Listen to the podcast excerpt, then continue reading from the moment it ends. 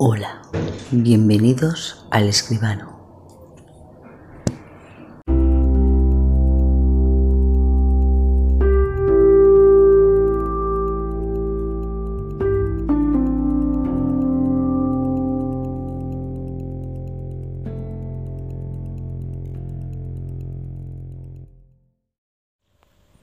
Monedas al río.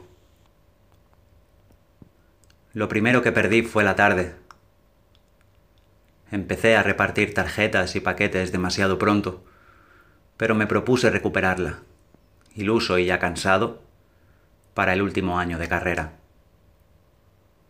Luego dejé la universidad y, además, se fueron descolgando de mis dedos las mañanas sin ningún aviso, por lo que solo me quedaba el insomnio.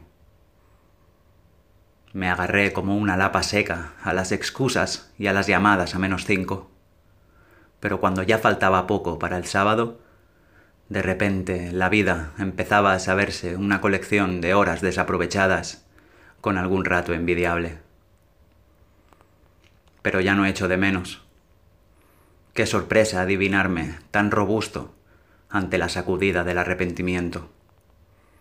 Desde el desastre organizado, imagino que mis tardes son cualquier tarde de pesca con mi abuelo o con mi tío, cogiendo siempre el mismo pez recién nacido que debe lanzarse al agua de nuevo, en un vibrante ciclo que jamás es aburrido.